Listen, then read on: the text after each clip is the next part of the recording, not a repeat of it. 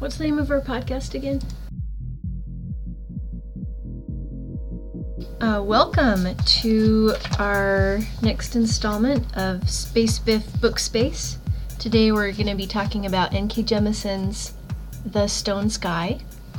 It is the third and last installment in the uh, Broken Earth trilogy. Yes, it is. Yes. I'm your, as always, I'm your host, Somerset Winters. The rot. No one can see your face, honey. I, Tri monthly. You're our That's cute, host. though. Somerset Winters. Thurrott. uh, this is Brock Polson. Hi. And I am Dan Thoreau. no relation. Hi. Dan. Hello. How are you, Brock? I'm doing swell. How are you? I'm a little tired. Yeah. I That's believe always how I feel, though. Ad- adulting. And you've got miles to go before you sleep. Yeah, I do. I'm gonna make that make that snow yellow. What? I don't understand what that has to do with. I don't get it. I had a friend in junior high when you read that poem who re we had to like rewrite a poem and he wrote it like I fill the woods with yellow snow. Oh. It was very much a junior high kid version of Robert Frost's Wow. classic poem. Wow. Yep. Um. That's Robert Frost, right? I, Someone's like, "That's Yeats, ass." I I don't don't know. know. It's I have- probably Robert. Frost. I'm pretty sure it's Robert know. Frost. I have only that snippet in my head, so. Yeah. um. Okay. What do we do first? Summer, how are you? Oh, I'm grand. Oh, Just grand. Uh, yeah, she's pretty good. We have we have confirmation. Mostly good. Yep. So, what do we do first? Should have written this down. Cut what do you want to do?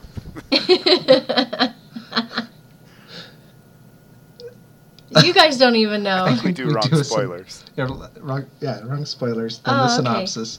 Then bad takes. Okay, then maybe I should write this down. Wrong. We do like three segments. That's like seven. Yeah, but who could keep them in order? Oh boy. Well, let's begin our discussion of Miss Jemisin's book with some wrong spoilers. All right. Take it away. These are going to blow the lid off of this thing. Uh, That means I'm not going to understand them. about about halfway through the Stone Sky, it is revealed to be a long and tedious backstory for a reboot of the Thing from Marvel's Fantastic Four. Because he's a rock man. I don't know what that is. huh? Uh, some alternate titles that were considered okay. for the Stone Sky: uh, Nassun and the Very Big Rocks, uh, Rock Wizards Three, Rock Wizards versus the Volcano. I mean, it kind of, yeah. kind of. That's a pretty accurate spoiler. Rock Wizards versus the volcano. Yeah. Uh, did you know that this was originally pitched as a heist book? Uh, a sort of the Italian Jobalisk? well, all right. Oh my goodness. Oh, Brock. or, That's- or maybe you prefer Essence 11. Come on, that one's pretty good. Oh my gosh. Uh, What are we doing with our lives? the, get ready, 'cause here comes some more. Okay. Uh, the You Stone have Sky. more. You know, here here's a wrong spoiler. The Stone Sky is it's the perfect opportunity to just jump right to the last book in a trilogy.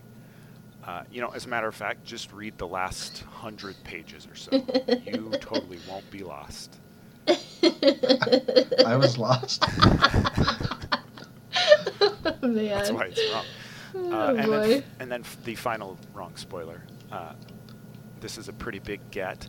Uh, Pauline Armstrong called this book incredible, one of the best ever written.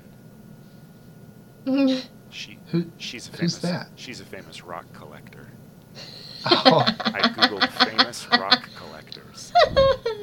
they dig this book. They dig this Yeah. book. That's a good one. They dig this book. Very good. Wow. Uh, I didn't do that on purpose. Those are good ones. I think you did. I'm, I am neither quick witted in that way nor inclined to that form of humor.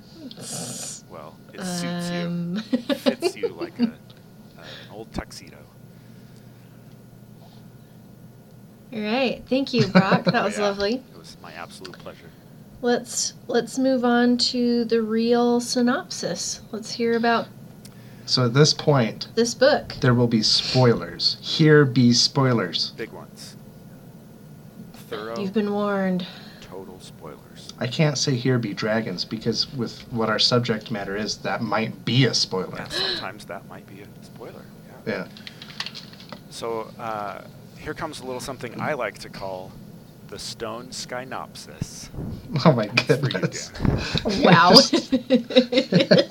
We can tell You're that really uh, on a roll tonight. we can tell that that we're fans of the quarter to three Yeah, movie. that'll be the only time that happens, probably. uh, you are in a coma. Ho- Hoa tells you this. It's been Hoa telling you things all along, at least when you is the second person protagonist, Essun, and not the actual you of your larger human existence. I don't know who tells you things otherwise. You, Essun, is in a coma. Hoa used to be someone else, used to live in a world called Syl Anagist. It was a utopia with efficient energy sources and matter displacement technology, all of it powered by a network of obelisks rooted to the planet's core. Hoa once ended the world, the world of sin of Syl Anagist in any case. He opened the gate, banished the moon, scattered the obelisks. But I'm getting ahead of myself. The effort of turning an entire comm to stone was too great for Essun, and she has been unconscious for days. Her efforts rendered the settlement of Castrima unlivable, so they have had to, uh, so they have had to flee, carrying their supplies and any comatose members with them. Yu Essun emerges from the coma and discovers she's gained a bit of weight while comatose, specifically in her arm, which has turned to stone. But not to worry, Mm. Hoa helps her tidy it right up by eating it. Ow. Many residents of Castrima are pissed about being suddenly homeless, but there's good news. a whole comm recently became deceased, and all their stuff is up for grabs. It's a short, several week walk away through ash falls and volcanic strangeness. They come to an area of unusual obsidian structures, which Essun identifies as lava eruptions solidified in midair. It must, she discerns, be the work of a powerful orogene. To I think she Dan's- sesses it. Yes. Oh, thank you. she sesses. Uh, to quote Dan's favorite line from Star Wars, there are traps ahead. Meanwhile, What? meanwhile Nassun and her ragtag That's- group. Is that from Star Wars? that is from Dan's Jeez. understanding of Star Wars. I want to talk about Star Wars later. There's traps ahead. excellent. Like my half understood Star Wars in relation to this Okay, story. Excellent. Interesting. Uh, meanwhile, Nassun and her ragtag group are going to split up. Uh, Schaffa will stay with Nassun, but the the rest of the adolescent and pubescent orogenes are going to look for comms to take them in. It won't be easy, warns Schaffa, and there's a chance you'll have to kill them all. Anyway, good luck, kids. We're going to walk across the planet looking Have for a city that might exist. Suddenly, we're learning about Hoa again. Syl Anagist, his utopian civilization so many years ago, was quite similar to the Fulcrum. they kept magic adepts, referred to at least by Hoa as tuners, for their skills, but control and heavily monitor them. Their goal is to focus the energy of the planet, to harness it as a source of infinite energy. Hoa had friends there, other tuners. Uh, Kelenli is among them, the most talented. She convinced their keepers to let them all go on a field trip, assuring them it would help the rest of them hone their skills. But then, a trap is sprung. Essun's, comm, fights them off without much trouble. They are desperate, attacking, even knowing they are outmatched and have no hope of winning. But among their ranks, Essence sesses an orogene. She follows the feeling and reconnects with a childhood friend, Maxixe or Arkeet, a person I definitely remember from a previous book or books, and whose name I am definitely saying correctly. Essun says it's possible Castrima will take them in, but knows it's likely a hollow promise. Smash cut. Nassun and Schaffa are on a long walk through a weird and threatening forest on top of an underground dead civ ruin. When they make it through the forest, they find a metal curlicue, and I consider that curlicue is a strange word that has no place in a serious fantasy novel such as this one. Was it really in there? yes, it really is. Regardless of my protests, Schaffa touches the curlicue, revealing a doorway into the dead sieve. Now I want some curly fries. those are those Right. are later in the book. Oh, okay. His own calm warrant. Uh, now Hoa's field trip took him and his fellow tuners to an ancient place, from back when construction used concrete, symmetry, and 90-degree angles like a bunch of barbarians. Kelenli shows them something wholly extraordinary in this ancient place. A plutonic engine, one of the energy devices they're trained to work with, but this one is remarkable. In addition to being beautiful, it is impossible. It is somehow giving out more energy than it takes in. Their people, for all their technological advances, would be incapable of creating something like this. Hoa asked Kelenli the only question he can think to. Who? She answers cryptically, you. We cut back to Essun. Ykka doesn't exactly welcome Maxixe and his band of miscreants, but she also doesn't execute them, so we'll call it a win. Uh, Essun loses a boob, not like misplaces it. Her use of orogeny during the ambush turned part of her to stone, and she was able to choose a breast as opposed to her other arm or a foot or something. Would you call eats that erogenous orogeny? It, it certainly No. was. Uh, no. Especially Well, maybe because maybe if you're a stone eater, they're Hoa- into that. And Hoa eats it, and it is kind of Yep. strange. Uh, at her request, Yeah, Oh. but she talks about it as like breastfeeding. She's like, I'm glad I could bring someone else some nutrition. nurture. So I would not call that erogenous. Well, it just depends what gets you there. Yeah, agreed. Uh, at her request, Hoa takes Essun to where Jija died. They plunge through the earth together and emerge in the comm where his pebbly remains still lie. A racist janitor mistakes Essun for a guardian and gives her a bunch of exposition. Essun feels like a real turd of a parent, finding out Nassun has bonded with Schaffa, and Hoa comforts her by saying he'll never die. Speaking of Nassun, she's underground. The stairs leading to the dead Civ are long, long enough to take a break and have a chat about genocide. They reach an opening. As one does. right, on long stair walks. Uh, they reach an opening, and Nassun reasons the old city was actually built in a crater.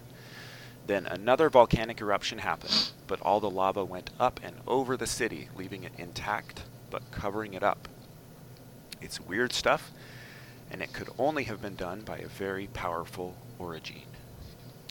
Searching deeper below, Nassun senses another city, one that was wood and plants and living things, like Hoa's city so long ago. Steel is there, being evil. He tells Nassun to power up the transportation system, and he'll take care of the rest. Farther into the caverns, Nassun and Schaffa find the source of the lava flow that killed the whole city. Long ago, an obelisk plunged to the earth, piercing the surface and causing the rupture. Schaffa is all, Are you sure you want to listen to Steel and destroy the world? And Nassun's all, Yep. And Schaffa's all, Okay, you're the boss. So Nassun uses her magic to hold a plant and call them all a cab. Back in the past, Kelenli tells the tuners of the past of their origins. They are made in the image of a people, the Niess, who were hated and conquered and scattered. A people whose skill with magic enabled them to create beautiful engines that defied what was previously thought about energy and magic. The people of Syl Anagist couldn't bear to think of the Niess as people and eventually wiped them from the planet. Then they created the tuners, engineered versions of the Niess, to prove to themselves a fiction about the Niess's inhumanity. Kelenli tells Hoa all of this, wanting to preserve the truth, the history of a people who were not actually their own, and she's going to take them to see the Nice. Back with the Castrima folks, the desert is an unpleasant place. They have to walk across it to get to Ren- uh, Rennanis, and also Essun and Lerna totally hooked up. But the desert, it's bad, and people die. Meanwhile, underground, Nassun and Schaffa board their trolley. It's a living being, they discover, and also it speaks a language that Schaffa understands. The vehimal, as they call it, vehicle animal, takes them through the planet, and Nassun realizes they are drawing closer to the core, to the heart of the planet, to Father Earth. The planet hates her and wants her dead. She hates the planet. The core of the planet turns out to be too much concentrated magic for Schaffa to handle. Just as they reach core point, their destination, Schaffa slips into something like a coma. He is gone, and Nassun fears he may never come back. Back in the past, Hoa and his fellow tuners are told the time has come. the machine is ready to be activated to power the world. They are shown horribly what happens to tuners who cannot serve effectively. They are wired into the network. Essentially, their magic is still put to use in much the same way uncontrollable orogenes will one day be lobotomized and relegated to nodes. Thousands, millions of Hoa's kind are attached to this living network of vines. Speaking of such cruelty, Essun and her people reach a node station. They kill the guards and take their supplies, before a nice shower and nap. Oh, and by the way, it seems like Essun is pregnant. The moon is a few days away, and so is Rennanis. They reach the latter quickly, and find that its residents were turned to stone very quickly mid meal, mid coitus, but they've lived in worse places, so they settle in. and Essun ponders her next journey, which will take her through the earth and to Core Point to finally find her daughter. Nassun, meanwhile, is making the best of her new digs in Core Point. The beds and appliances are magic, so at least she's eating and sleeping well. Schaffa is not doing so well, and Steel tells Nassun that she can use the obelisks, their power together, to heal Schaffa all it will cost is the lives of everyone else on the planet. Back in the past, Hoa did it. Well, Hoa and his tuner friends, a long time ago, they took they all took a trip to the moon, and instead of turning on their nigh infinite Earth battery, they shot the moon with a giant frickin' laser beam and sent it blasting off into space. yeah. The energy turned them all into stone eaters, and somehow they made it back to Earth. Back in now As times. asteroids. Oh yeah. Back in now times, Essun is going to make the journey through the planet to Core Point, but where once she traveled alone, drifting from place to place, friendless and angry, now she has a half dozen friends to join her on the journey. In the Earth's mantle, they're attacked. Hoa dodges, and Essun fights back with magic, but it's not enough. Their party arrives in Core Point, one member weaker. Lerna was lost in the journey. A whole bunch of stuff starts to happen, now. Suddenly, Schaffa is up and running around, only it's not the lovable Schaffa who Nassun knows. This one calls her little enemy, and then promptly gets his little metal shard removed. It frees him from pain, but Nassun sees that it has undone whatever magic gave him a lifespan of several millennia. He's going to die, likely very soon. Which makes him different from the rest of the Guardians, all tucked underground in their little Guardian beds, but we'll get to that. Essun and Nassun are reunited at last. They don't have time for hugs and reminiscing because they both want to get their hands on that obelisk network. A battle of wills ensues, the likes of which any parent can relate to. you just want to return the world to some semblance of order and safety, but your kid wants to harness godlike power to turn everyone on the planet to rock people. Ugh, annoying. Ugh, so relatable. Every Kids. Bedtime, right? In the process of gathering power, uh, there's a lot of talk of networks and keys and back doors, and it's very exciting. And I imagine it as being very loud. Essun senses a few thousand guardians with their brain magics just sitting around, and she borrows a bit. Oops, they all died. oh darn. You know it's fiction because at some point Nassun decides her mom is right and gives up the godlike power. Essun catches the moon, and in the process, the transformation of her body is completed. Essun becomes a stone eater, and we discover that t- that Hoa has been telling her, telling us all these things to help fill in Essun's memories now that she's a rock lady. Even the part about the oily clocks. Hoa included that because it's so important. Wait, what? The Are we still referring back to the emperor? So it, yeah, he is referring to the em- the Goblin Emperor. Yeah. But he's also referring to the first book where cock on oily clock, yes, the the random weird sex where there was just a sex scene. Oh. Now, now we know that Hoa oh, was Oh, telling okay. Essun about that sex scene in vivid detail. He was like, "Then you had great sex," and he's like, "Let me tell you about it. Let me tell you about just one time, This one time you had great sex, and I was watching from the mountain." one particular time. Uh, because it's so oh important. boy. She's still the same old Essun, and now she gets to eat rocks with her old buddy Alabaster. The end. Very good. Thank you. I enjoyed that. Boy, good. Glad. That's great. Thank you for sharing that. That's a long book. There's a lot of stuff going on. well, let's see what people are saying about about this. So I looked up some of the two and three star reviews. The one star reviews were useless. So That's, So- that's unusual. They're usually so uh, information rich. yeah, Eloquent, yeah. Yeah. So here is erudite. here. Here's a three three out of five stars. This person said good closure but hard to get through. All that magic slash origin details and long, long descriptions. Some editing would have been appreciated. Each book was longer and less tight than the previous. What do you guys think about that? I agree. Yeah. Yeah. It's kind of Yeah, like I- the end of those Harry as well. Potter books too. They got longer and longer. It's Yeah, like, like, who was the editor for As this? J.K. Rowling Nobody. became more famous and more celebrated, no one dared edit her. yeah. Oh, she she could just go on rants and just uh, talk So- about wizards pooping in the castle and Yeah, exactly. Wait, what? you didn't hear about that? Brock will tell you, tell us. so uh, I guess in in Joe's fictional account of the history of Hogwarts, they only got indoor plumbing in like the late 1800s, and before that they would they would just go anywhere and then just disappear it. What in the world? So that means that there were a bunch of wizards shitting their pants. and then just you know just uh, pantso reparo and just I mean, tidy it right up. I mean, as Brock would know, there is a certain unmitigated joy to shatting oneself. Pupiro. Oh my it's goodness. incomparable, in fact. Wow. Pupiro disapiro. Well, babies like it. Okay, so I'll say this.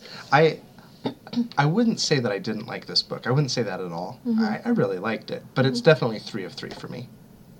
Yes, hmm last Yeah. place. Um, Yeah. And there were times where, especially certain sections that we'll talk about when we do the discussion, that I was just like, all right, let's get back to something else.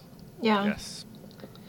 Uh, so here's the next. Here's the next three out of five stars. I really enjoyed the first two books, but this final installment was a little underwhelming. Worth reading to finish the trilogy, but not the greatest thing I have ever read. Uh, no, I, I still think it's quite good. I don't know if I was underwhelmed. I thought that was a good ending. I think that it, I think it ended it as well as I can imagine this story ending. So I don't know what that complaint is. There were a lot of reviews that said, like these lower star rating ones, that said underwhelming ending. So maybe part of that is I do think. Oh, I'm gonna I'm gonna criticize my betters. I don't think N.K. Jemisin is very good at writing action, Hmm. Mm-hmm. but that's not why I'm reading this book. Right. Mm-hmm. But but there were certain scenes that kind of felt a little more actiony, that I was just kind of. Eh. Um, I don't think I completely agree. Uh, I, I, I thought the action was was well written. I th- I think that the the final scene maybe is pretty difficult to parse because it's just sort of a, a cacophony of stones and networks and I mean, the final major scene between Sure, Nassun yeah. and Essun. Yeah. yeah, the, you know, sort of that climax of of uh, the the obelisk network. I think that was not. Uh, it, it was it was nigh incomprehensible.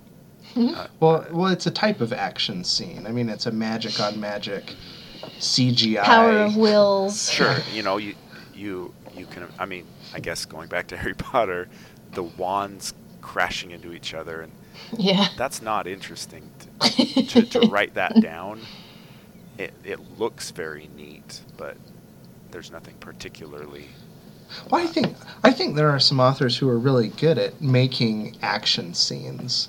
Um, I, I just don't think N.K. Jemisin is that. I throughout, even in the first book, scenes that were supposed to be a little more actiony. There, there's one big exception. I really liked the way she wrote the invasion of like the pirate island early on, Mm. See, uh, at near the end of the f- first book. hmm and that is um, where my mind went as far but- as action scenes. 'cause I yeah. think that one is well written. But every other action scene in it, I in in all three books, other than that action scene, I've been kind of eh, kind of lukewarm. Hmm. Um, and, and yeah, I am thinking very specifically of the ending.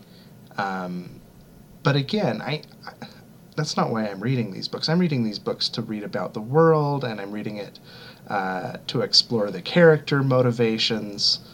So I wouldn't call it underwhelming if if you're looking for the right thing out of it. right. Okay, here's the next one. This one kind of goes on for a while, but I'm not going to read the whole thing. Um, this person feels like this book suffers from a problem common to fantasy books that keeps me from reading more of the genre.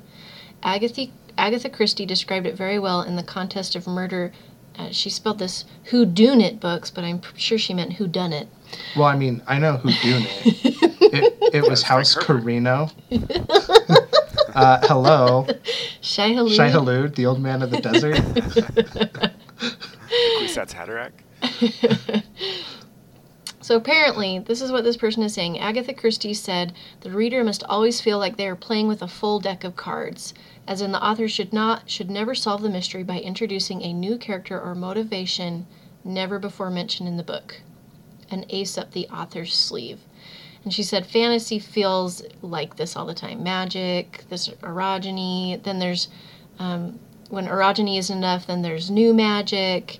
And I would, th- you know, I I thought maybe she was talking about that Earth was suddenly this new entity that uh, Dan felt was kind of like a surprise at the end of, at the near the middle or end of this book. You know, he hadn't realized that the Earth was sentient. That's one of my discussion topics. So I cut mean, it what, out. what do you guys what do you guys think about that? Do you feel like she just kind of I, d- I made magic that- a Deus Ex Machina? I I think that's a. I just think it doesn't apply. You know, I think you you you get different things out of a mystery book versus a a fantasy book, and mm-hmm. I do think sometimes you know big revelations like that are uh, are necessary and don't detract from the story. Yeah, I, I Well, would. I think. Oh, You sorry, go go ahead. ahead. No, you go ahead. I was going to say, I think, you know, in terms of the Earth being this sentient being, to me it was like, oh, well, yeah, that all makes sense now. Like, and I think back on the previous story, and I'm like, oh, yeah. Of course, the Earth was mad because the moon is gone, and that was its child. And, you know, it kind of hints at that throughout the beginning of the Oh, stories, it even, and it's it like, even says it literally. Yeah. It's just hard to. We Yes. anthropomorphize so many things in language Mhm. that It was when hard they to said tell it, that it was yeah, realistic. When they said it literally, I was never like, oh well, yeah, the Earth is pissed. yeah, I thought maybe like without the moon, like tidal stuff, hmm the force of the Earth's spin wasn't as stable. You know, stuff like that. I thought it was metaphorical. So I mean, Um, both were true. It's that those things would cause Right. these problems with the Earth and earthquakes and things like that, without having a, the moon in the sky. But also that that was the Earth's child. Right. Yeah. I mean, I guess the way I would think. so I mean, the whole thing became phrase like it- it's all parenthood. It's all about parenting and well, not all, but that's one of the. Well, I think that's definitely a motif. Right. But like a way I would put it is, I thought they were talking about the evil Earth and losing the child, the moon. I thought they were discussing it in the sense that we would say, like, if somebody dumb dies, and you're like, oh, Darwin. You're, and you're referring to something real, right? Like this idea. There, there, there is this real world concept that like the the weak are rooted out in nature, but you're you're not talking about like a literal force that has like an intent. Darwin's that's how I- spirit. Mhm. Yeah, like like Right. that. There's this like Darwinism spirit or uh, competition of fitness spirit that's Mm-hmm. making it happen. It's just something that's incidental, and that's what I. That's how I was reading yeah, Father Earth. yeah. So I, I yeah, I, I But I, I agree 100% with you, Brock. Like when I read a, a murder mystery or any type of mystery, I'm looking to solve it. Yeah. Mm-hmm. Before that's the whole fun of reading it. Yeah. This Um, isn't like a this isn't a mystery who done it thing. I, I read a I, I do absolutely no intentional trying to think ahead in a fantasy or science fiction book. hmm None. Which is one of the reasons why it's so disappointing in a book like Six Wakes when I feel like the solution ends up being kind of obvious. hmm Because it means the, the answer was so obvious that even not trying to figure it out, I kind of thought about parts of it. You arrived at it. Yeah. Yeah. It looks like we have one more. Are you. Mm, eh, we can be done. Oh, okay. Yeah. Okay. Yep, we can be done. Oh, that's right. I'm hosting. so those were the bad takes. Let's move on to the actual discussion of the book. so since Take it away, Dan. Thank you, Summer. Um, so, since we've already been talking about this moon uh, thing, so that that it's this literal Gaia theory, right? That the that the Earth is sentient, that it's a it's more than just uh, systems keeping each other in balance. That there's actually this big ball of rock in the middle of the Earth that feels very badly when its child is killed uh, or banished or what. So do we feel the moon was alive at one point, or that it really is just kind of a hunk of rock that it's like, oh, my child? Well, I think it. I think it's saying that all planets are alive, Hmm. and that the moon it like split off from the Earth, and in maybe one day in a quadrillion years, it'll sprout a seedling too. I don't know. Hmm. Um, so did you guys? So I, I didn't guess it until they went through the Earth's core, and um, and for me it was this holy smokes type moment. Um, so I have a couple of questions. First, did you guess it? Um, how early did you suspect that it was this literal being with actual agency and intent? And also, how did you feel about it? I I wouldn't say that I well, okay, so I guessed it, but I did that was the like the confirmation because when we first hear about Schaffa being like drawn to Warrant and that there's no other like people around but he like gets put in this machine and it works and he's like upside down and he gets this stone sliver in his head and there's no other people around when it happens and that's like his memory of how he became a guardian. I was like, well, maybe it's the earth directing that, like making his agents, because we know the guardians are agents of the earth. Sort of. I mean, they're not unless they're corrupted. Well, but they're they're like they're all fighting against it, but that was like the original intent yeah. of the earth making guardians. Yeah, like the Earth's fragmentation bomb Because the on the moon base. because the original orogenes were the stone eater people, right? And so he well, made the these descendants of Kelenli, they weren't stone eaters. Well, I know, hear but that, Brock? but that's what I, but that's what I'm saying is that those original people were had orogeny magic, and so that was the Earth's defense against them, is making the guardians Yeah. in the beginning. Okay, so do you guys, so do you guys disagree that that was the original intent of the guardians? Because I think it was, no, I and that's where I started to guess that it, No. that that's what. It, no, I don't disagree. I just I think it, I think the Guardian intended to have Guardians be his agents, but it just didn't work all the way. That the Earth intended. Yeah. Yeah. He said the Guardian intended the Yeah, Guardian. So, Yeah. So, So- Father Earth intended his shrapnel bomb to turn them into his agents. yeah. And Yeah. it didn't quite work all the way. Yeah. right. Yeah. But it worked reasonably well. Uh, so I think in this case, Well, case, they're, they they're still doing their function, right? yeah, Because they They're were keeping the orogenes under well, because originally they were the overseers of the tuners, and now they're the overseers of orogenes. So it's Mhm. almost incidental. Sorry, Yeah. go ahead, Brock. Well, I was going to say, I think in this case, my uh, my obtuseness sort of uh, looped back around into cleverness because I this whole time have understood it to be that yes, the Earth is a is a sentient being, Mm. Oh and man. the Moon was its actual child. But it's because I just didn't metaf- you know, I didn't metaphorize it. I didn't take it as as uh, just um, colorful language, you know, anthropomorphizing. I was just like, well, yeah, like in this crazy world where magic exists, yeah, the Earth is the Earth is a being, and the Moon is its sweet little baby, and it's sad. Uh, so, Mad. It's but I but I think that I, yeah, I mean it's mad. That's that's true. Uh, yeah, so I think I sort of had that understanding for a while now. Mm. So I'm the dumb one. Take that, honey I guess so. Sorry. Wow. So, so how did you how did you guys feel about that?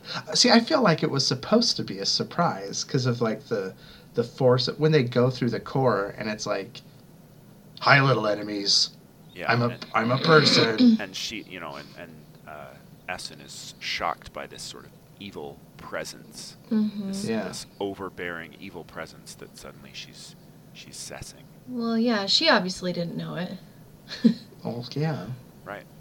Well, like her. Well, you know, if I'm like one of the most powerful people ever, then I.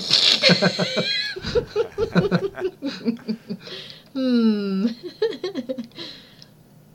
wow. I wasn't expecting it to kill Schaffa. I thought Schaffa would be there at the end, like defending her from any attacks and stuff like that. Like I had no idea that he was gonna get killed by it. I mean, basically like brain dead by it. Oh yeah. I didn't think that would happen. I think it makes for a, um, it makes for that nice mother-daughter uh, sort of conflict resolution at the end, though. If we Yeah. if we get Schaffa out of the way. So do Mm. other guardians when they take the uh, vehicle animal? So they go through the core ostensibly too, right? So, Mhm. but because they're not partially corrupted, they like they like clench. Sure. And they can resist the They, they must, right? Because there were thousands of them right. So they're like, don't down listen. there. Yeah. Yeah. Well, or I mean, because the I don't know, it kind of said at the end, you know, they have like this little hive place and they just go to sleep and they weren't meant to last forever, but the earth kind of calls them back during During seasons. during seasons because the earth knows more orogenes are going to be born and he so he still needs the guardians. Well, I think it also implies that the Earth doesn't necessarily know what it's doing Hmm. at a, at like fine detail levels. hmm Like it talks about like it doesn't know how to regard people. They're just like these things. Mm-hmm. Yeah, it's not, you know, it's not a, a totally omniscient hmm being. Yeah, It- it's not a it- god. Yeah, yeah. You know, it has It's just a it's just a large being. it has great, you know, great power and great awareness, but it, yeah, like you said, you know, it, it doesn't have all the fine details. So, what did you think of uh, of the way magic worked with? So people bury their dead, and it's just kind of having Father Earth slurp them down into the planet core. What did you think of uh, magic? That was weird. yeah, a little weird. Uh, it was kind of kind of an interesting, uh, I guess, reveal that oh, there's this other force, and it's called magic. Like, oh, well, we've we've been seeing magic. I thought Yeah. Yeah. this whole time. Yeah. What is this? Is something different? Okay. yeah. I thought it was interesting because I always thought that I always thought of this as more like science fiction, right? Like it's our Earth, but in the far future. Mm-hmm. And so I always thought like orogeny was like that they had built a technology that controls plate tectonics and so somehow the orogenes were linking into a network, and I feel like it still could be kind of that, but the uh, but then it just goes to like magic, which in the in the previous book I thought was like ah, it's like some sort of nano quantum. You know, you just use like those Okay. words and anything makes sense. But Right, now I feel like, but this book, I think one of the re- revelations is that okay. And first of all, I will, I will say I don't really care much about the distinction between science fiction and fantasy. I think that's a dumb discussion. But um, but I did think it was interesting that I was expecting like a world to be the world to be mechanically technological, but then it but then it turns out there's actual like literal magic that Right. maybe is beyond the explanation of science. Um, what did you guys think of the magic? Uh, Summer, do you have do you have thoughts on that? Does that mean you don't? Throw to you. Yeah, it means I need to, I need to ponder. I did you have somewhere somewhere in mind that you wanted to continue this discussion? Because I, I mean, I no. I can see it. I just magic. I think Well, it was just surprised It's me there because that was this part of the twist too, right? Like, because the way it approaches uh, origins is very mechanical, like with the node stations, and they have a certain radius, and and when when an earthquake rolls through and it doesn't affect an area, stone lore tells you how to find it. Like there are very solid principles governing yeah, it. yeah. It it uh, it's almost like, um, and it, it's almost like orogeny is uh, sort of hard magic, where it has rules and guidelines, and then magic comes in and it's soft yeah, soft magic. magic. Um, you know, and and it, I guess that is interesting to have both both systems functioning in the same world, where it seemed like oh you can do anything with orogeny, and then magic is introduced as like well Not true. wait wait till you see this. Yeah, yeah. Uh, yeah. So I think that's interesting. Hmm. Have you gathered your thoughts? Well, I, I, I, I, Oh, she's speechless. I don't really. Um, I guess I don't read books, even books with magic in them, with the intent being like, "Oh, this is hard magic. Oh, this is soft magic." I just I don't think about it. I just read the book. I, I guess I don't. Wow. I mean, but now that you, I mean, now that you said that, I can, I can see that. I understand that, you know, the difference between the hard magic and the soft magic. Yeah. But I don't really care. Well, you know, we can't all care about the same stuff. yeah. We can't fault you for that. I just Yeah. enjoyed it. That's fine. I, I'm just bringing it. I thought it was part of the twist, right? That like, Yeah. I do feel like she builds it up to be like, because like the obelisks are clearly artificial, Right. and they and they interacted with origin. Like you know, they kind of tagged along after origin. So I figured that they something technology. But then at the mm-hmm. end, it's just like, no, there's really magic, and I was Right. like, whoa, that's hot dog. Weow. Yeah, that's great. I, I didn't dislike that at all. I uh, okay. So here's here's a here's a question uh, that maybe for me was a little more negative. What did you guys think of the Syl Syl Anagist flashbacks? Ugh. I, I, they felt kind of Long. they yeah long is a good good word for it. I while I was reading them, I had no idea that they were actually in human shape. Like I thought they were like mildly stone-ish looking people. Oh, Yeah, I interesting. did that too. did not occur to me at all until like at the very like the very last Syl Anagist chapter where Hoa is like, "Oh, Kelenli's pregnant," and I was like, "Huh." How does Do you- work? Do you think that it would be better to call Kelenli Oro Eve or Evo Gene? We're very I mean, punny both tonight. are so satisfying. How could how could you expect us to choose? What did you think about the flashbacks, Brock? I they uh, they had sort of a uh, s- hippy dippy kind of uh, commune feeling to them a little bit. Yeah. Huh. You know, like you you imagine that everything is like uh, bright white lighting, and it all looks very clean and sterile. Uh, I guess that's just kind of the way I imagined. Do you do you associate Yeah. hippies with sterility, Well, like guess- like a clinical environment? oh I my. guess what I'm Those are kind of opposites. what am I describing here? Uh, Well, because they they talk about like lots of flowers and they have like fungal blankies and because they're all about like I mean, life is sacred to them, right? Um, sort of Unless like it's they're meaning it in a different way. so they, uh, yes, they say they say that many times, but like, yeah, life is useful to them. yeah. Whether, whether it's still alive or whether it's being converted into something else. Well, I thought it was interesting that it's true that they're not killing, Sure. Right. just draining. yeah, Yeah, creepy. Yeah, yeah. They're just uh, repurposing. Yeah, they're using it to its full. They're using every part of the animal. oh my. Oh boy. I think there is kind of that feel Hmm. to it. If you're not useful to the society, they're going to make you useful to the magic. Yeah, I. I mean, I can. I guess I can understand why she felt she needed to include this whole other history of this fallen people because it made it cyclical. You know, here's another group of people that are using the magic people.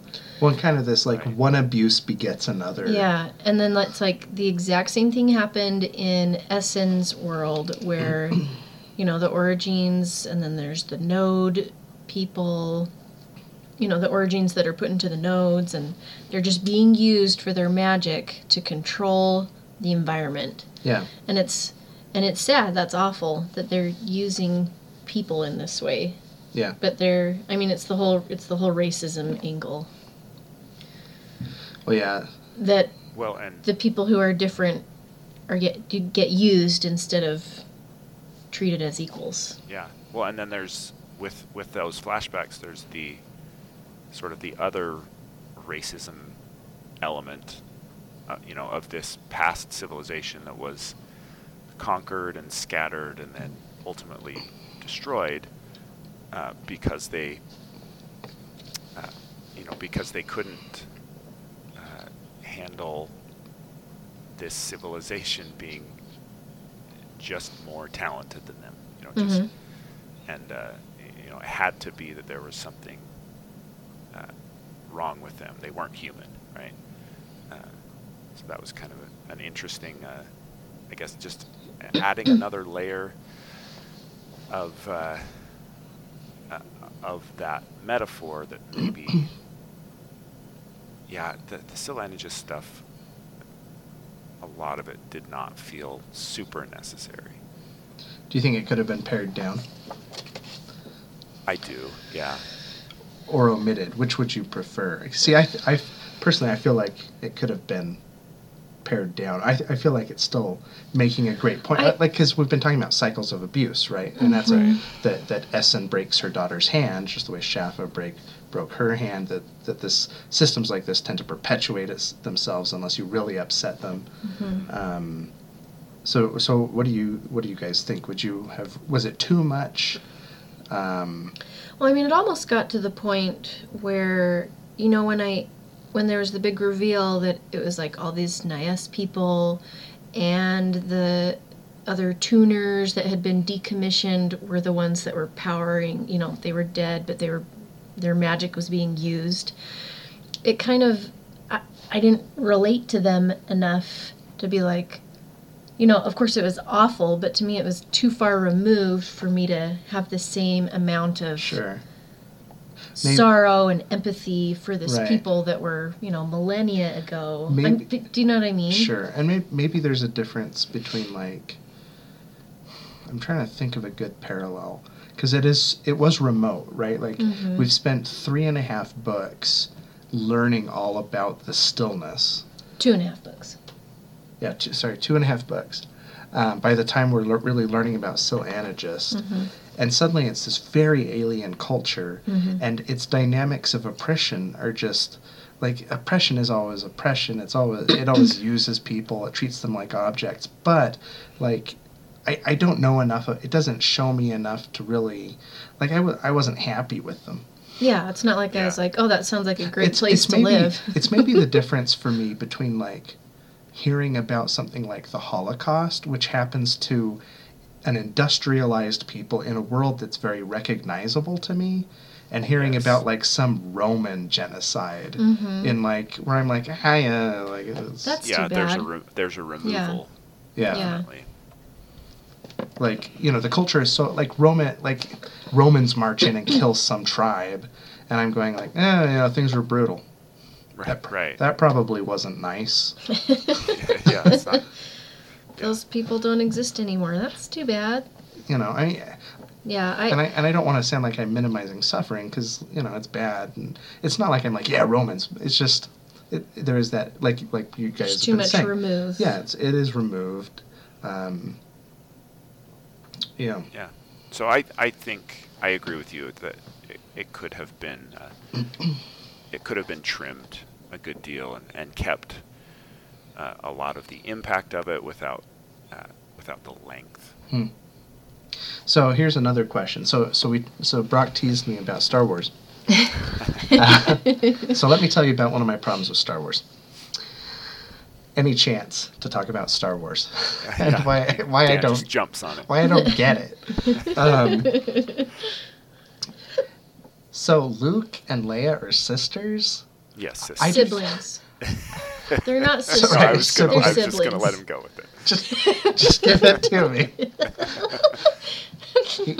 Luke does have a very smooth face. Um, I can't tell. I have face blindness. Um, I think that's not true, but we haven't spent that I much hope time that's not true. in person together. So.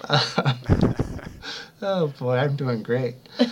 So, so Luke and Leia are siblings. Right. I don't believe it. I don't. I don't think George Lucas had that in his head when he made Star Wars, the first one. no, it's I don't think he did either. I think it was added. Yeah, it's absurd. No, I think I, I- I, I- think I really did read that. yeah. I think it came up because he was like, "Man, Harrison Ford and Carrie Fisher look like they want to like take Right. each other's clothes off at every second of the day." Yeah. making eyes at each other. And like, it turns out that Mark Hamill and Carrie Fisher don't have the chemistry. So I'm gonna. How do I write myself out of this hole? Yeah.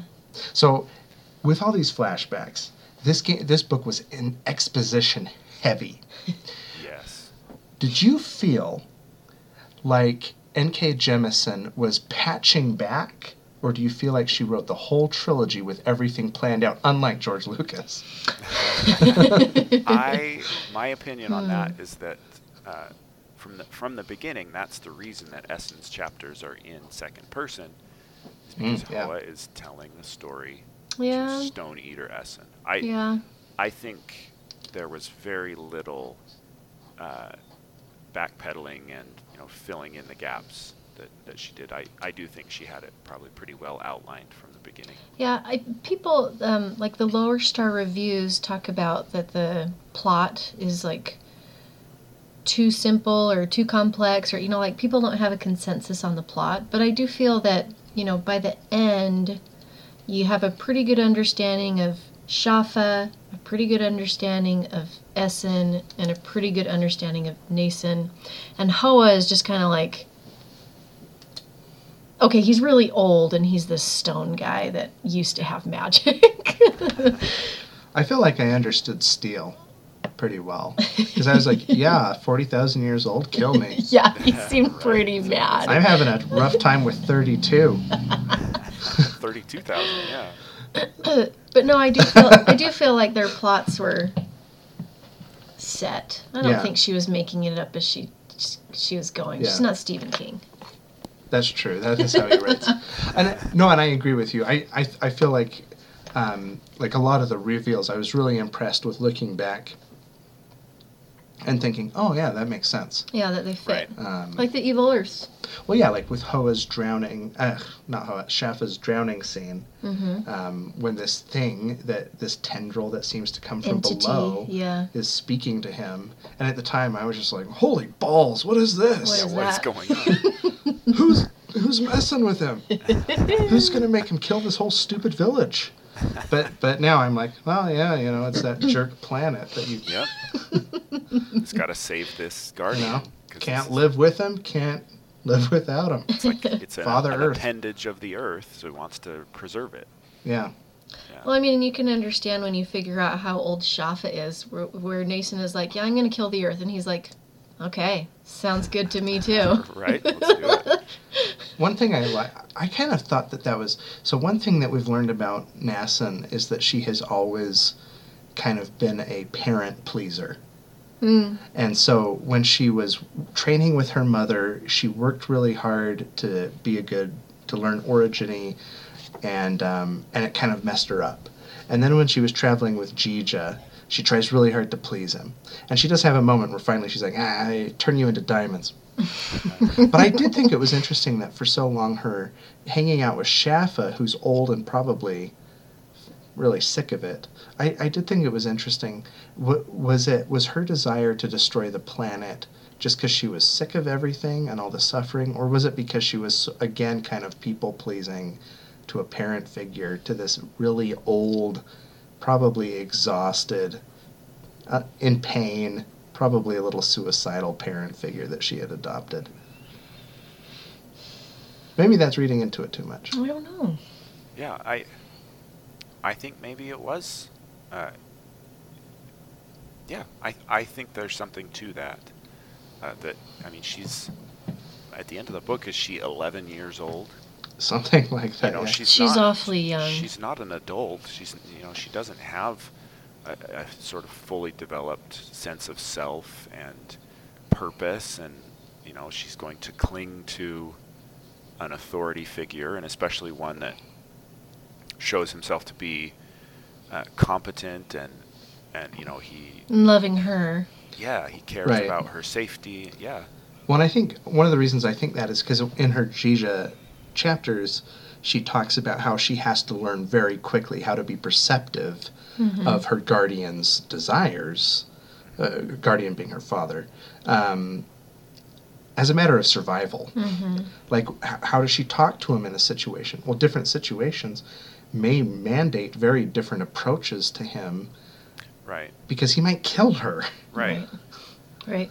Like that time when he like throws her out of the wagon and down some hill. yeah, Mhm. yeah. and she has to learn in order to live she has to learn how to whoever's taking care of her to kind of here keep them happy Mhm. and so i was i was curious if it, you know it kind of portrays Schaffa as agreeing with her but i kind of was wondering if it's maybe her agreeing with him but uh, Interesting. so you guys hadn't had that thought I, w- I didn't know if i was just making that up or if that was Well, I don't know that that was necessarily like in his thoughts. I mean, we don't. We only get the one section where where we're in Schaffa's thoughts, right?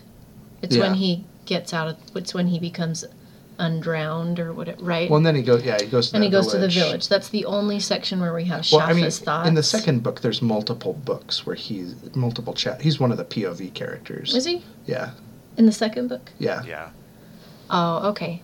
Oh, okay. You know, you're. That's right. That's right. Um. So I do But I think we get some sense get of his suffering and the depth of his regret and his age. Yeah. But you're right. I don't think don't we get a ton of insight. Yeah, I don't know certainly that he's ever, like- do with Nassun and Essun. Yeah. I was just gonna say I don't think he ever like says or intimates like I just want it all to end. Now, does he die or does he? He and dies at the end. Yeah. Okay. Just kind of like from The end. Is, the end is really fast. yeah. it felt. is. Like a ton of stuff happens. Uh, I was a little confused why Hoa was like I feel bad that they have to take the Vehimal back up to the Antarctics and then travel all the way down to Rennanis again. That kind of sucks for them. It's like Hoa, just take them back. Yeah. right. Yeah. yeah. the Earth's not mad at you anymore. Just kind of zip, take him right back. Yeah, just zip on over. So Ykka can be like, well, they died. Instead of her being like that, right? There were times when I wondered why they didn't just be like, okay, Hoa. Like, okay, so there's the desert chapter where I felt like N.K. Jemisin was so tired that she was just like, it was crappy. Right. Boy, it was rough. They lost 400 people. Yeah, they just like died and starved. Yeah. and They were desiccated. It was awful. Anyway, let's move on. So, Right. I, I, why wasn't anyone like, so Hoa, you can take like a conga chain of us. Why don't you just Yeah, we're going that way. Will you just take us to the end of the desert. Maybe that would have killed more people because more people would have been freaked out about Like it. I more don't stone know. uh, enemy stone eaters would have come to pester them. Yeah, maybe. Well, or just that like the shock of going through the earth would f- freak out the stills, or the people who were, you know, I mean, because they were still traveling with people that Yeah. weren't. Some of them were stills who went though. Like Yeah. Lerna. I know, but he was used to orogenes. He liked orogenes. He impregnated an Yeah. orogene. Seems like a stretch. I mean, I'm sure there's an answer, but it's one of those like, why didn't they take the Eagles to Mount Doom? Mm, Where like when I hear that question, No, I'm no, like, d- Dan, whoa, oh, oh, Dan, don't say I- that. well, I know the Oh, boy, answer. the emails. Oh, the emails. I know the answer. Let's okay. get Yeah, I- let's get some emails. Say it. Yeah, no, seriously. yeah. Um, okay, so yeah, uh, we want emails. So why didn't they just have the stupid rock eater take them to Rennanis? Come on, you five star reviews. and Just the kidding. Eagles thing, and also email us about Star Wars. Tell us why why Anakin Skywalker couldn't find Luke Skywalker on his own home planet. Maybe tell us that. Don't. Okay, we're gonna get way. I have a billion problems because I don't. Dan doesn't think- have oh, time man. to read through all those emails. Yeah. we'll Oh, forward man. those on to you. Yeah, I'll filter those. don't don't email me about Star Wars. It exists specifically to play upon your nostalgia and sell you two new toys every time there's a movie. Just stop. People buy porgs. Are you kidding me? What's that? Ridiculous. Those little chickens that Chewbacca couldn't eat because they looked at him sad. Yeah. Huh. Even after he had apparently grabbed one, strangled it, and plucked it. Oh, and also he eats people in Solo. It is revealed that he they call him like the man eater or something. Wow. Well, I didn't no. watch that one. Yeah. You should do your Wookiee call now. okay. Very good. So, what did we think of Schaffa? I like him. So we've Yeah. talked kind In of about end. Nassun and I think It's funny how those uh, near death experiences can really change you. Yeah. what were you gonna say, Brock? I, I just I think you know it's we get to see him fight a, a lot of battles and uh, we sort of you know we go through a thing where we he is he's the villain and, and we're afraid of him and then you know by the end we're cheering for him and you know we're we're rooting for Schaffa and yeah I like him I think he he has a good arc uh, he does have a good arc. I like his character a lot. Yeah. I think he's an important character too, showing the way that someone who's maybe part of a system of oppression can adjust, can course correct. yeah Um, yeah. I don't know if there's much to say about that. He's good. Jaffa. We like him. Jaffa. Yeah, Schaffa, Schaffa, Schaffa. All right, let's see what other questions I have. Um, let's see. So yeah, Maxixe. When uh, that dude shows up, I was just going, could we get a sentence reminding me who this little person, legless Yeah, dude I, is? I won't mind if if you tell me I remembered Maxixe from this time. I, yeah, I won't think mind. he was the grunt who e- N- Essun. What, who was she then? Um, was she when Damaya she- still? Damaya. or sa- yeah, Damaya. It was as a grit. Maxixe was the one that she thought was the bully, and it was actually the runty kid that had befriended her to like get revenge on Maxixe. okay. I think. And Eh, he well, had both his hands broken because he had been a like a little bit of a bully, like he'd taken someone's shoes or something, and then the other Orogene like took mega revenge. And then she died. Yeah, I think that's who Maxixe like if is. it had been like ah, he was the this is one of the kids who had bullied me. Like even was- that, I would have been like, he oh, was- okay. He was kind of the bully, but not really. And then all and then when it happened to him is that both his hands got broken. That's how he got in trouble. Oh. Okay. I I think so. All right.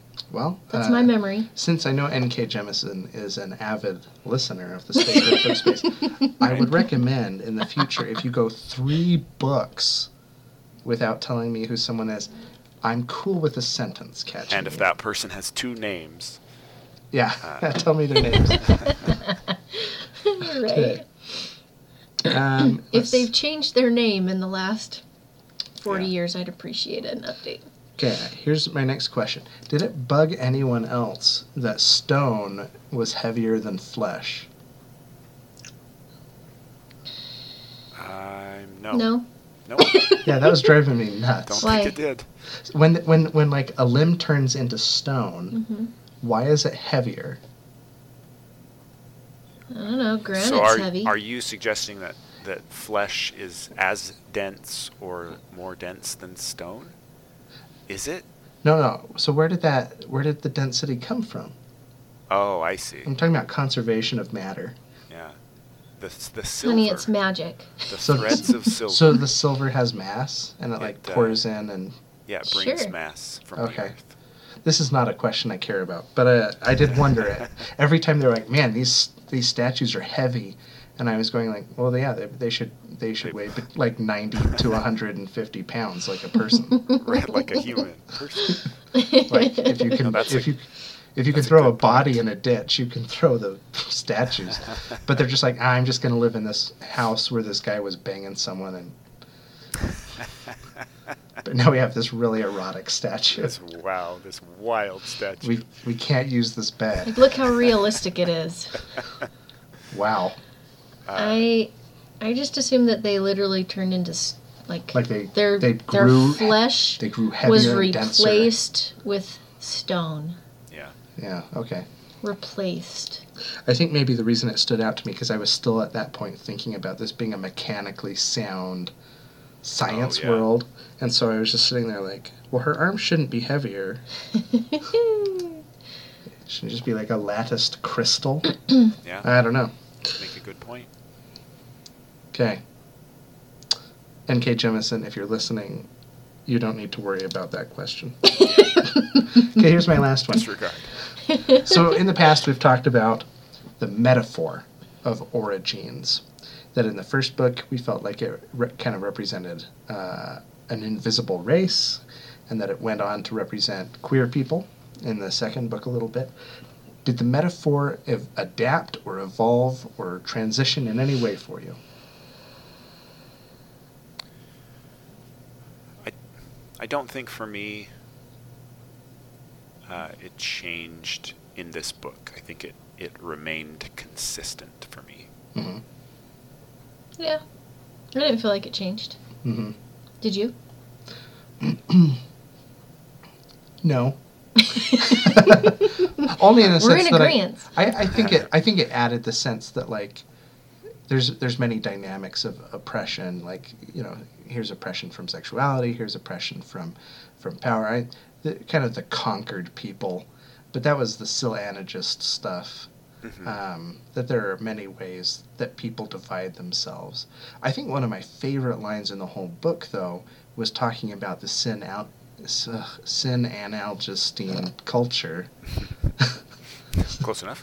um, and and as conquerors that there's no one as paranoid as a conqueror because they're always afraid that the that the uh, objects that the people who they have oppressed will return to visit upon them the Right. same injustices i loved that line um, just thinking about the way that a totally comfortable culture um, you know could misidentify the source of the ills in their culture um, to be basically someone who is totally wiped out um, that they or they're totally a minority they're a non-threat and to still blame them for the object of your fear as opposed to like you know some other more immediate present real threat i thought that was very perceptive i liked that Yeah. Yeah, it is apt, and that's how. I mean, that. Speaking of the Holocaust earlier, that's how people were othered. yeah They were Yeah. they were they were made the problem.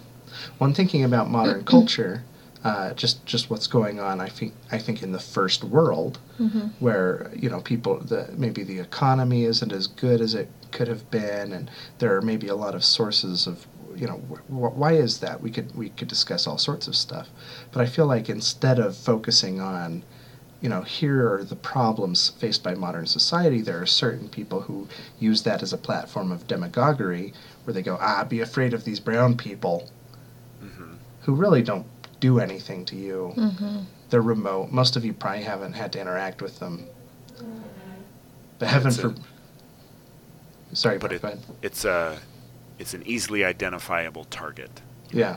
It's it's something something clear you can hang your problems on. Mm-hmm. Yeah. Well, those are all the discussion topics I had prepared. What is there anything else that you two wanted that stood out to you from uh, the Stone Sky that you wanted to discuss that I callously missed? You know, I think I bel- belabored everything that stood out to me in my synopsis. Well, that's what we're here for. Yeah. Summer. That was, I think that was a good discussion. Yeah. Thanks, Dan. So, Oh, thanks. thank you. That was wonderful. I came up with those questions all by myself. You did a great job. Did fine work. Yeoman's work. All right. So, our next book choice is Brock's choice. Brock's choice. What It's are we going to read next? I'll tell you what we're going to read. Uh, it's a little book called The Cabin at the End of the World by Paul Tremblay. Okay. Okay, Sounds good. you're the host. Uh, we'll see you next time. Do we want, uh, we have a bit of business. Do we want to bring that uh, before our listeners about our, our roles? Sure. So we've been thinking that we've been switching off between hosting duties, synopsizing duties, and discussion duties um, for, man, just as long as I can remember. Oh, it seems like years. But we are thinking of solidifying those roles.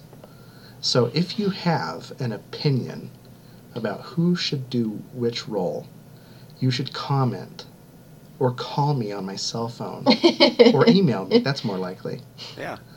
that would be a little weird if you had Dan's cell phone number. Hmm. It's eight zero. Hey.